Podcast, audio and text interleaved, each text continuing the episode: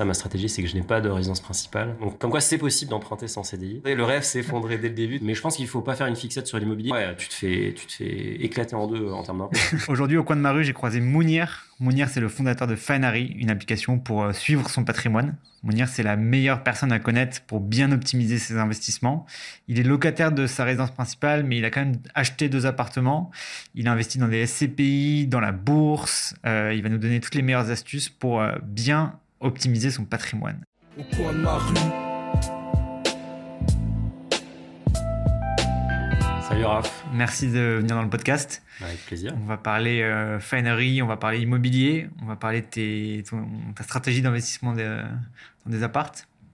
Est-ce que tu peux nous raconter comment tu as acheté ton premier appartement? C'est une très bonne question. Moi, je suis pas du tout dans une famille où on achète euh, l'immobilier pour investir, donc c'est un sujet un peu mystérieux pour moi. Plus j'ai un background franco-allemand et en Allemagne, on n'est pas très investisseur immobilier, donc c'était très abstrait. Et donc j'ai longtemps repoussé le premier, euh, le premier achat. Et en fait, ça s'est fait un peu par hasard. J'ai un ami qui est marchand de biens, qui m'appelle un jour et qui me dit Tiens, j'ai ça à vendre, est-ce que ça t'intéresse? Moi, j'ai visité, j'ai dit Bah ouais, ça a l'air bien, je vais acheter euh, dans le doute. Je suis allé voir une banque qui m'ont prêté. Et donc, ça s'est vraiment fait par hasard, euh, sachant que c'était un bien locatif. Et donc, c'est d'ailleurs ça ma stratégie, c'est que je n'ai pas de résidence principale. J'ai que des biens locatifs. Et euh, c'était vraiment purement par hasard. en fait, ça s'est quand même très bien passé dans l'ensemble. Même si je te raconterai toutes les galères que j'ai eues dès le début. On va en parler, ouais. Mais ça a été un. C'est par hasard. Et ça faisait longtemps que je me disais, tiens, c'est intéressant. Et en fait, ça m'intéressait surtout pour le levier pas tant pour l'immobilier en soi, mais je me disais, si je fais pas de levier, je rate, euh, je laisse de l'argent sur la table. Alors, tu vas nous expliquer ce que c'est que le levier, mais juste avec quel âge tu as apporté combien euh, pour euh, financer et coûter combien l'appart? J'avais quel âge? Alors là, j'ai 33 ans, je pense que c'était il y a 5 ans, je dirais 4 ans. Donc, tu vois, je devais avoir 28, 29. Ouais. c'était assez particulier parce que je venais de quitter mon job, donc je n'avais pas d'emploi. ok mais j'avais. Tu as fait des fausses fiches de paye Non, non, non, non, non, non, j'ai pas fait ça. Moi, je suis très clean. J'avais fait un. Je venais de quitter mon job dans lequel j'avais fait un exit, donc j'avais touché un peu de liquidité. Ouais. Et donc, en fait, c'est ça qui avait convaincu la banque. Euh, parce que, mais bon, donc, comme quoi c'est possible d'emprunter sans CDI. Euh, voilà, je l'ai fait, mais c'était une bonne galère. Et l'appart, il, avait, il a coûté 120 000 de mémoire. Ouais. 120 000, il était meublé. Ouais. Et il y avait déjà un locataire dedans. Donc, c'était vraiment le truc clé en main. Moi, je suis un feignant. Euh, tout ce qui ne concerne pas mon boulot, euh, je suis très feignant. Donc, c'était hyper facile. J'ai apporté euh, beaucoup, du coup. J'ai dû apporter, je crois, 40 000. Et je me suis fait financer le reste à 1% sur 15 ans. Et eh bien, voilà, c'était une autre époque. C'était la belle époque. J'ai pas réussi à obtenir plus. Et à l'époque, on me disait, ouais, 1%, c'est énorme. Tu aurais pu faire 0,80 sur 20 ans. Bon. Mm. Mais en tout cas, c'était une opération facile parce que le gars, il était déjà là. Il y avait déjà un locataire dedans. Il y avait déjà tout. Et puis, vu qu'il était marchand de biens, le vendeur, il avait vraiment euh, mis ça au cordeau.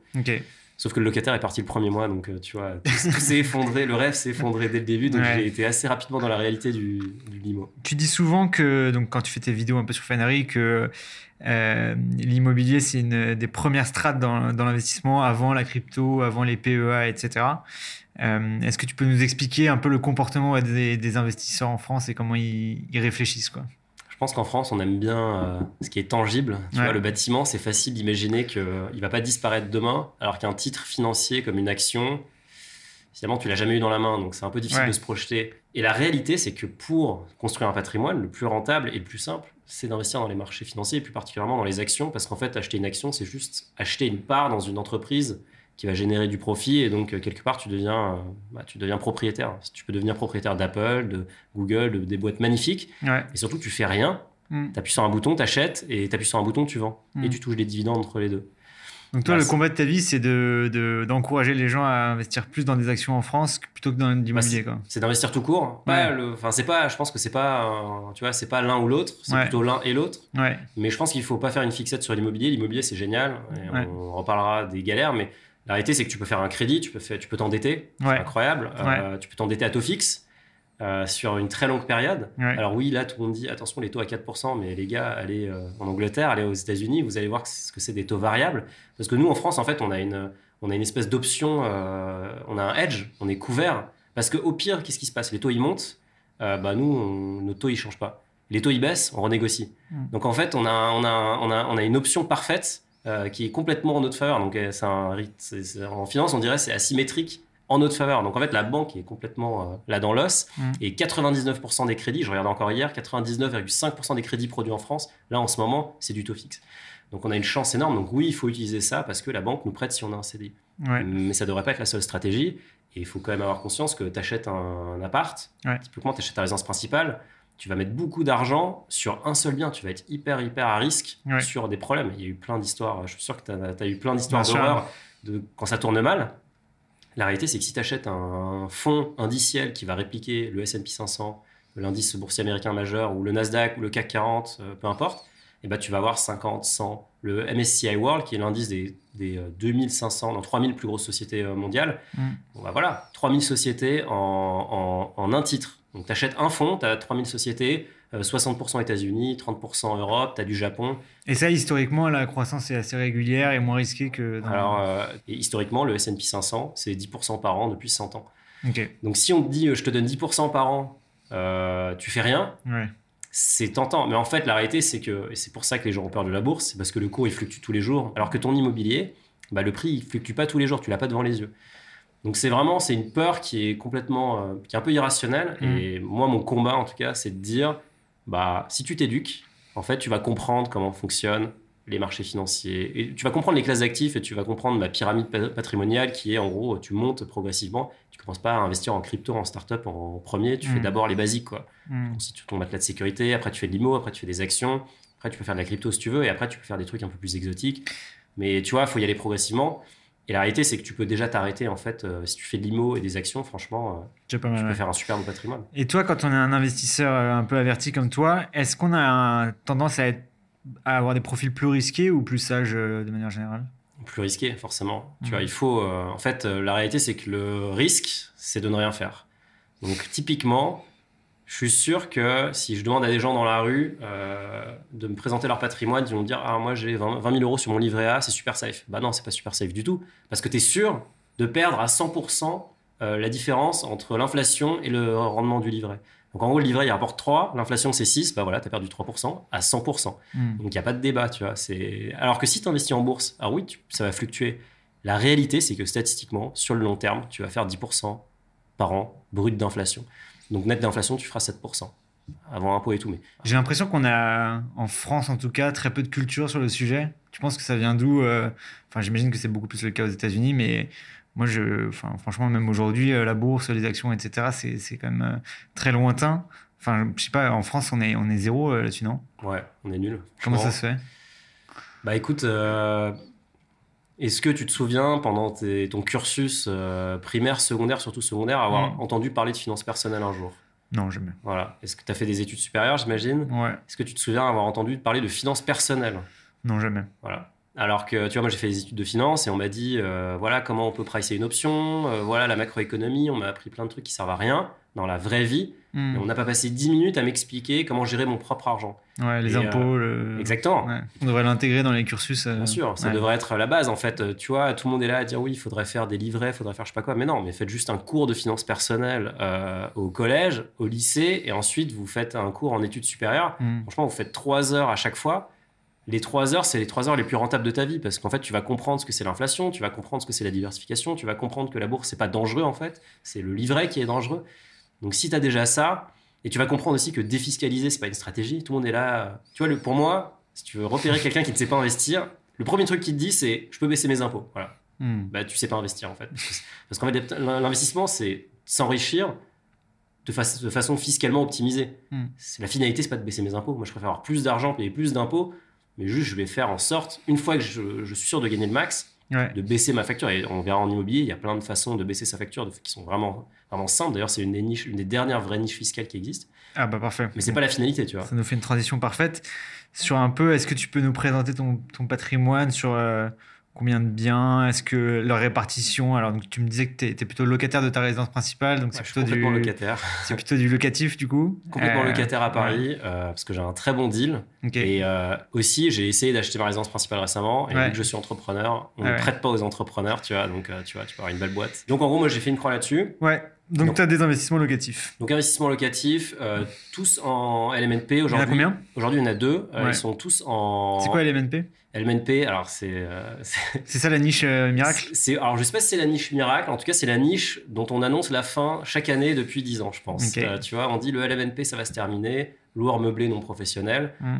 Bon, concrètement, tu peux amortir les coûts de ton, enfin les coûts de rénovation et d'ex- d'exploitation de ton bien de, sur tes impôts. Donc Ouais. c'est, c'est incroyable.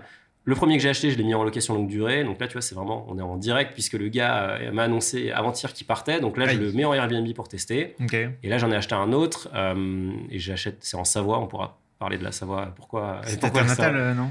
C'est c'est ma ville natale. Alors la première, c'est ma ville natale, c'est Mm. Chambéry. La deuxième, c'est Aix-les-Bains, qui est la ville juste à côté. Je connais bien et je pense qu'il faut d'ailleurs acheter dans les endroits qu'on connaît. Et je pense qu'il faut pas aller acheter à Roubaix euh, Hmm. un immeuble de rapport parce que voilà, c'est du 10%.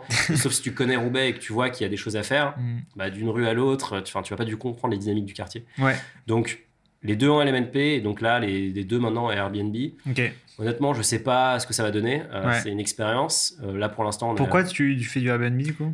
Bah pour deux raisons. Parce que euh, rentabilité plus forte sur le papier, pas d'encadrement euh, en termes de nombre de nuits que tu peux faire. Ah oui. Donc je teste en fait. Je teste et j'ai négocié une franchise de prêt sur le deuxième. Donc en gros, je me dis, bon, voilà, j'ai six mois là pour voir ce qui se passe. Et ensuite, si je vois que ça marche pas, Ouais. je repasserai en, en traditionnel. Et tu t'évoquais au tout début de l'interview euh, quelque chose qui s'appelle l'effet de levier. Ouais, Est-ce que tu peux nous expliquer? Donc, tu as acheté ton premier appartement et c'est important pour toi pour l'effet de levier. ouais. C'est quoi l'effet de levier? Bah, c'est le fait d'emprunter à une banque en gros. Euh, Donc euh, le jour où moi je signe euh, le compromis, en fait, Ouais. je vais mettre X et la banque va mettre 2, 3, 4 X. Et donc moi dans mon cas, j'ai mis euh, 40 000 et la banque a mis euh, 80 000, tu vois. Ou Ouais. 80 je- non, un peu plus. Un peu plus, 90 000 je crois. Ouais. Enfin, c'était 100, voilà, c'était 135 000 l'achat, plus les frais de notaire, tu vois, quelque chose comme ça. Et donc en gros, la banque a mis, a mis à peu près 90 000 d'emprunt. Ouais. Et la réalité, c'est que bah, cet argent-là, enfin la mensualité euh, qui euh, s'ensuit, qui je crois est à 550, euh, bah, c'est pas moi qui la rembourse, c'est mon locataire. Donc en fait, il y a un système dont je suis euh, l'usufruitier, mais c'est d'autres gens. Il y a quelqu'un qui a prêté et c'est l'autre qui rembourse. Ouais. Donc en fait, c'est magique. Donc Ouais. si tu arrives à faire ça à grande échelle, et c'est ce que font les professionnels immobiliers ou les marchands, ou les très très bons marchands de biens, ben, en fait, tu peux t'enrichir. Et donc en France, on a cet avantage qui est énorme, qui n'existe nulle part ailleurs. D'ailleurs, je pense que tu as eu euh, Alex de Beanstalk sur ton podcast, et lui, il le dit tout le temps, on a un système qui est unique. D'ailleurs, je pense que c'est un marché intéressant maintenant pour acheter, parce que oui, les taux sont élevés, mais en même temps, euh, les prix sont aussi en baisse. Ouais. Donc, est-ce que tu peux pas négocier un peu euh, avec un vendeur? Le vendeur, au bout d'un moment, il est obligé de vendre. Quoi. Le vendeur qui vend pas, ça n'existe pas. Hmm. Et justement, tu parlais de formule magique un petit peu avec ces taux, ces taux fixes et euh, Ouais. le remboursement par le locataire avec la, la situation tendue. Ouais. C'est quoi toutes les galères, toi? Parce qu'il y a quand même des galères euh, là-dedans. Ouais, il y en a plein. C'est quoi les, grosses galères que tu as, as rencontrées? Bon, même là, j'en ai plein encore, ça me, ça me fatigue rien d'y penser. Mais euh, la première galère que j'ai eue, c'est que déjà mon locataire est parti, donc je me suis dit, ah bah zut, euh, moi je pensais que ça allait être hyper simple, le gars s'en va. Hmm. Ok, je mets un nouveau locataire dedans, ça se passe bien finalement. Là, je reçois un email de l'agence, euh, enfin du, comment s'appelle, le, le syndic de CoPro, qui n'était pas Matera malheureusement, mais un sombre syndic euh, qu'on ne citera pas. Et il me dit, euh, bon, bah petit problème, l'immeuble va s'effondrer, il faut faire quelque chose. Rendez-vous dans. Et il organise une réunion dans deux mois. Je leur dis, mais si l'immeuble va s'effondrer, on peut se parler maintenant, quoi, en fait. C'est quoi le problème, là, concrètement? Et ils nous disent, ouais, il y a un problème dans la toiture, je sais pas quoi. Donc, en fait, après un énorme truc à la con, on se rend compte que finalement, c'est pas si grave que ça. Et en fait, on passe de euh, tout va s'effondrer à, en fait, 2000 euros de travaux règle le souci. Mais bon, ascenseur émotionnel de dingue. Ouais. Après, j'ai eu évidemment la classique fuite chez le voisin qui me flingue euh, l'appartement. Mais, et c'est là où, tu vois, il faut, on parle d'acheter un bon bien, mais il faut aussi avoir un bon locataire. Ouais. Parce que moi, j'ai eu le locataire, il m'a envoyé des photos, il m'a dit, du coup, j'ai fait ci, j'ai fait ça, j'ai prévenu un tel. Enfin, le- en fait, le gars, concrètement, il a géré ça pour moi. Il Ouais. n'avait pas d'agence, et j'ai toujours pas d'agence sur ce bien d'ailleurs. Donc, Tu penses que c'est un bon moyen d'avoir des bons locataires, de pas passer par une agence et de gérer en direct Ouais. Franchement, ouais. Et après, en fait, ce qui est hyper pénible, c'est aussi, euh, de temps en temps, ils t'envoient des 4000 euros de rénovation, tu sais pas d'où ça sort, quoi. Il faut refaire euh, tel truc dans la cage d'escalier. Hmm. Et donc, c'est pour ça que ça me fait vraiment rire de voir les gens qui disent euh, l'immobilier, cash flow positif, c'est super simple. Bah ouais, sauf que la réalité, c'est que, encore une fois, c'est du concret. Et le concret, bah, ça perd de la valeur, ça, ça je sais pas, il y, a des- il y a des tempêtes. y a- là, il y a des gens qui, hier, tu vois, tu avais un bien en Bretagne, bah, je pense que tu pleurais parce que concrètement, Ouais. il y avait peut-être la toiture qui allait être arrachée par une, une tempête. Et ça, c'est juste un truc. Et encore, j'ai pas eu le locataire qui paye pas, mais j'ai entendu des histoires d'horreur sur des gens qui ont beaucoup plus de bouteilles et beaucoup- qui ont eu beaucoup plus de turnover, Mm. de gens qui payent pas. Parce qu'en fait, euh, en France, il y a quand même ce problème de pouvoir sortir les, les, les- les mauvais payeurs. C'est là, je, je sais pas si on est déjà en trêve hivernale, je crois. Bah, concrètement, euh, c'est pour ta pomme, quoi. Donc, Ouais. euh, donc c'est, donc tu vois, finalement, je m'en sors assez bien, je trouve.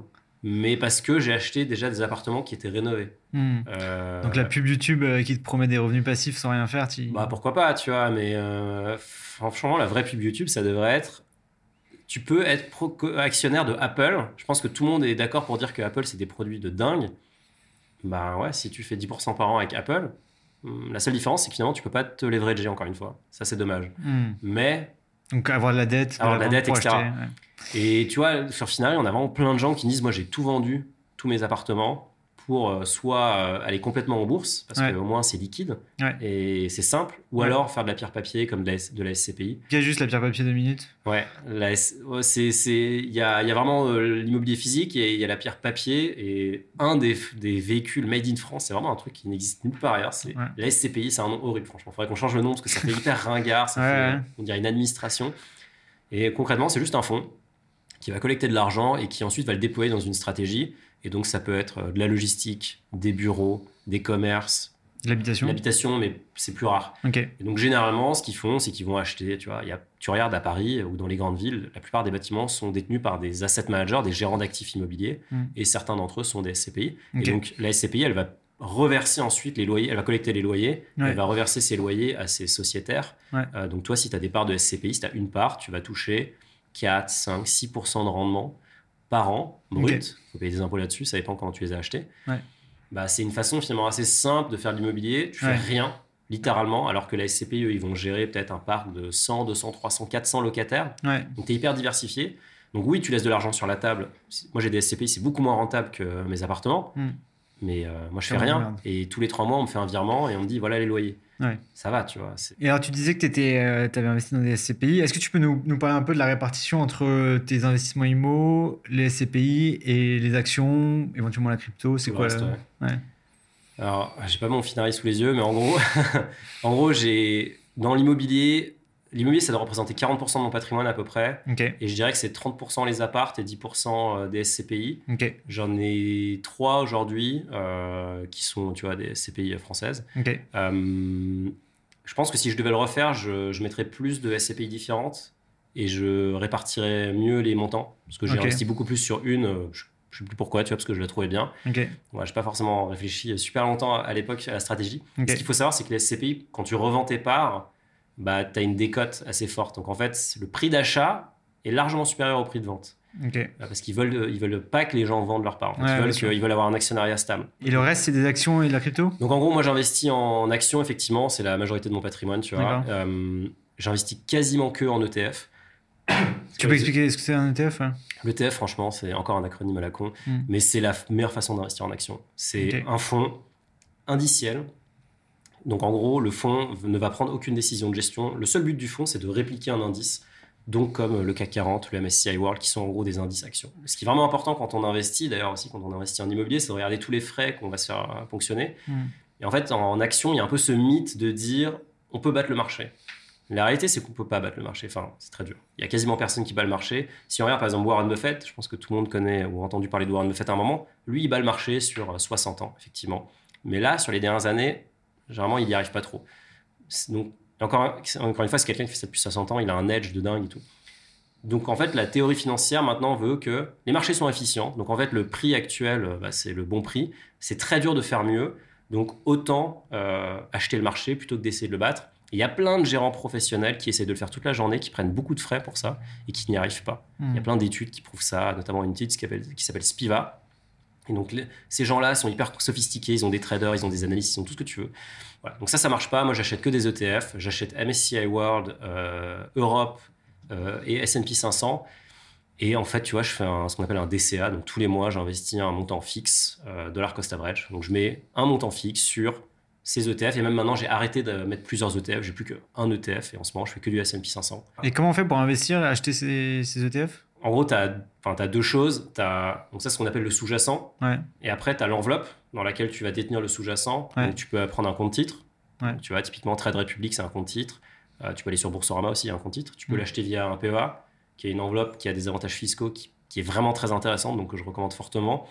Le problème du PEA, enfin le problème, c'est que tu peux que investir 150 000 euros dessus. Mm. C'est-à-dire que dès que tu as versé 150 000 euros, après tu as atteint le plafond. Donc Mm. ton PEA peut valoir des millions, mais toi tu n'auras jamais pu vers- verser plus que 150 000. Ok. Par contre, tu ne paieras pas d'impôt sur la plus-value.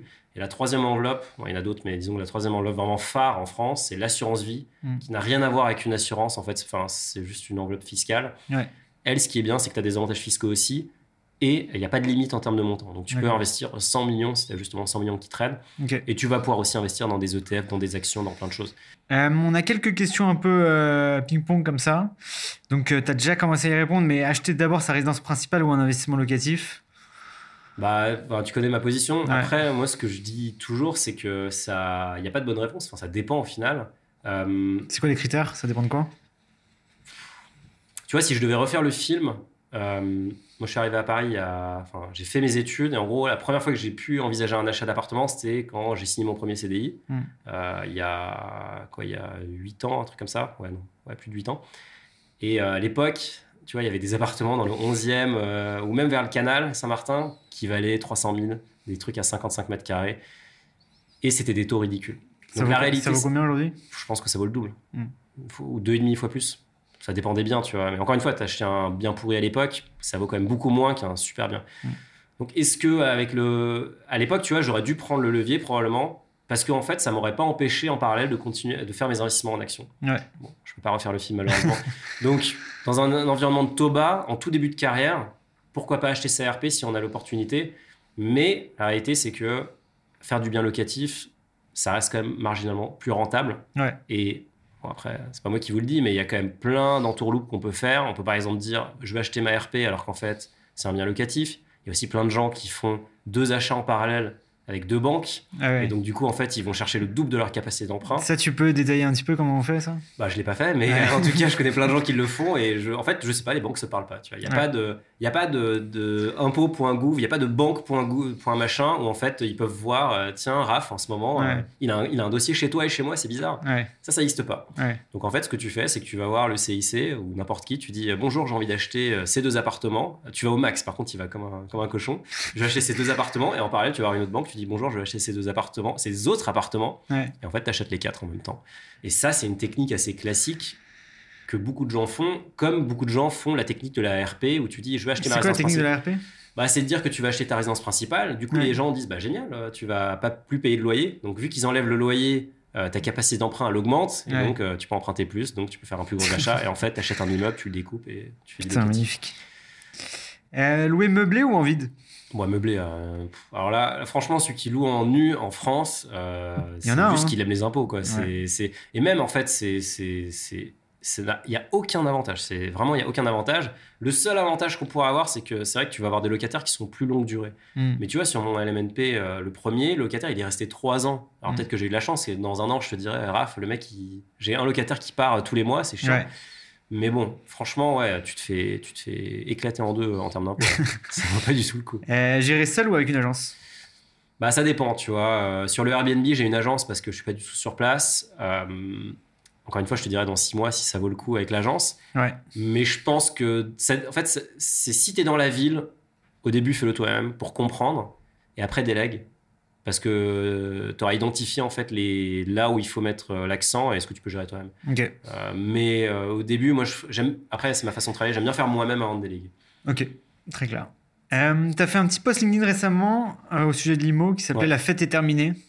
Ouais. Tu peux nous expliquer un petit peu pourquoi la fête est terminée? Alors, je me souviens plus du poste. J'en fais Ok, tout le temps. merde. C'est peut-être une IA qui l'a écrit. Ouais. Euh, je sais plus ce que j'ai raconté, mais je pense que c'est cette histoire de taux, tu vois. C'est c'est qu'en fait, aujourd'hui, on est dans un marché qui, est, qui, est, qui a repris. euh, En fait, c'est plus c'est pas simple de vendre un bien. Hmm. Et les gens qui pensaient qu'ils allaient facilement vendre leur bien, euh, tu vois, 20-30% de plus que ce qu'ils avaient acheté, bah, ça marche plus. Ouais. Ça marche plus et on le voit déjà à Paris. Encore Paris, je pense que c'est le pire, mais euh, on le voit dans plein de marchés. Donc le Ouais. marché, il est grippé et le, le- tout le monde se dope en fait au crédit. Donc s'il n'y a plus de crédit, bah, en fait, l'immobilier, il n'y en a plus. Ouais. Enfin, le marché s'arrête, mais instantanément. Et franchement, c'est assez, euh, c'est assez impressionnant. Mais c'est souvent dans ces moments-là en fait qu'il faut rester attentif. Et tu vois, tu parlais des passoires thermiques. Peut-être qu'effectivement, les passoires thermiques, bon, je trouve qu'on en entend trop parler pour que ce soit une bonne affaire. Tu vois. Ouais. Mais il y a des trucs, en ce moment, il y a des bonnes affaires à faire, je pense. Notamment, et la vraie bonne affaire à faire, si tu as justement 20 millions qui traînent, c'est d'acheter du bureau. Parce qu'en fait, tout le monde est là, le bureau, c'est nul, tout le monde va travailler en remote, etc. Moi, j'y crois pas du tout. Et bah, la réalité, c'est qu'aujourd'hui, tu peux négocier des bureaux, mais à la casse complète, parce que les mecs sont désespérés, ils doivent se débarrasser du truc. Voilà, le problème, c'est que ça coûte cher et que c'est un truc professionnel. Donc, je suis pas sûr qu'un particulier ait un intérêt à le faire. Peut-être que ce qui peut être intéressant, c'est d'investir dans des SCPI qui viennent de se constituer. Parce qu'en fait, elles, elles ont un passif qui est très propre parce qu'elles ont très, très, elles ont, elles ont très peu de biens. Tu vois, elles viennent de les acheter là. Hmm. Elles les achètent à des vraies bonnes conditions. Les SCPI qui ont 20 ans, elles les achètent à des conditions, elles ont acheté à des conditions euh, pourries, tu vois. Donc il y a peut-être un, arbitrage à, faire là-dessus. Mais euh, c'est souvent dans ces moments-là quand même que c'est souvent dans les crises qu'il y a les meilleures affaires à faire. Donc moi, je resterai aux aguets et surtout, si on peut emprunter, moi, je pense qu'il faut continuer à acheter parce qu'il y a un bon bien dans un bon emplacement. Hmm. Ça se louera tout le temps. Quoi. Et alors, est-ce que tu as un prochain projet IMO Alors, est-ce que tu vas acheter les bureaux de Fenari du coup? Bah, figure-toi que j'aimerais bien. J'aimerais bien, euh, j'aimerais bien. Et c'est un. D'ailleurs, je, connais des gens qui bossent littéralement sur ce produit-là parce que je pense que c'est un vrai, il y a un vrai business à faire. Donc, je pense que acheter ces bureaux. Et d'ailleurs, celui qui en a parlé pour la petite histoire, c'est Mathieu Stéphanie. Euh, est-ce qu'il y a un parcours d'investisseur qui t'inspire et qu'on devrait inviter sur ce, sur ce podcast? Ouais, il y en a plein. Il y en a plein. Moi, celui que j'adore, c'est que j'ai eu sur mon podcast d'ailleurs, c'est Frédéric Puzin. C'est justement le, fondateur de Corum, qui est, je pense, le plus gros gérant euh, de SCPI en France. Et en fait, en 10 ans, il, a, il est passé de, euh, bah, de nouveau sur le marché à numéro 1. Et tu verras que lui, en fait, sa théorie, c'est d'aller dans les marchés en crise. Donc, tu vois, il n'a jamais investi en France. Il est allé en Espagne, c'était la méga crise financière. Après, il y a eu le Brexit, bah, il est allé en Angleterre alors que tout le monde partait. Donc, t'inquiète, il a racheté des trucs à la casse absolue. Et là, il fait quoi? Bah, Il arrive en France. Parce qu'en fait, tout le monde euh, est en train de solder. Donc, j'aime bien les gens qui sont contrariens et c'est quelqu'un qui a des opinions très fortes. Et c'est quelqu'un qui te dit euh, qu'il n'aime pas l'immobilier. Alors que c'est littéralement tout son business. et qui n'a d'ailleurs, je lui ai demandé s'il avait acheté ses bureaux. Il m'a dit non, je déteste ça, ça m'intéresse pas. Lui, ce qui l'intéresse finalement, c'est de rendre un, faire, un service de qualité mm. et euh, tu vois, de, faire, faire du rendement. Et il se trouve qu'il a trouvé sa niche qui est bah, d'aller à contre, à contre courant. Donc je pense que c'est un, un, bon invité à avoir. Ça roule. Et bah, si tu peux nous faire une petite intro, ce serait cool. Je vais voir ce que je peux faire. Merci beaucoup d'avoir participé et merci beaucoup pour tous les, les conseils. Merci Raph. À toutes. Ciao.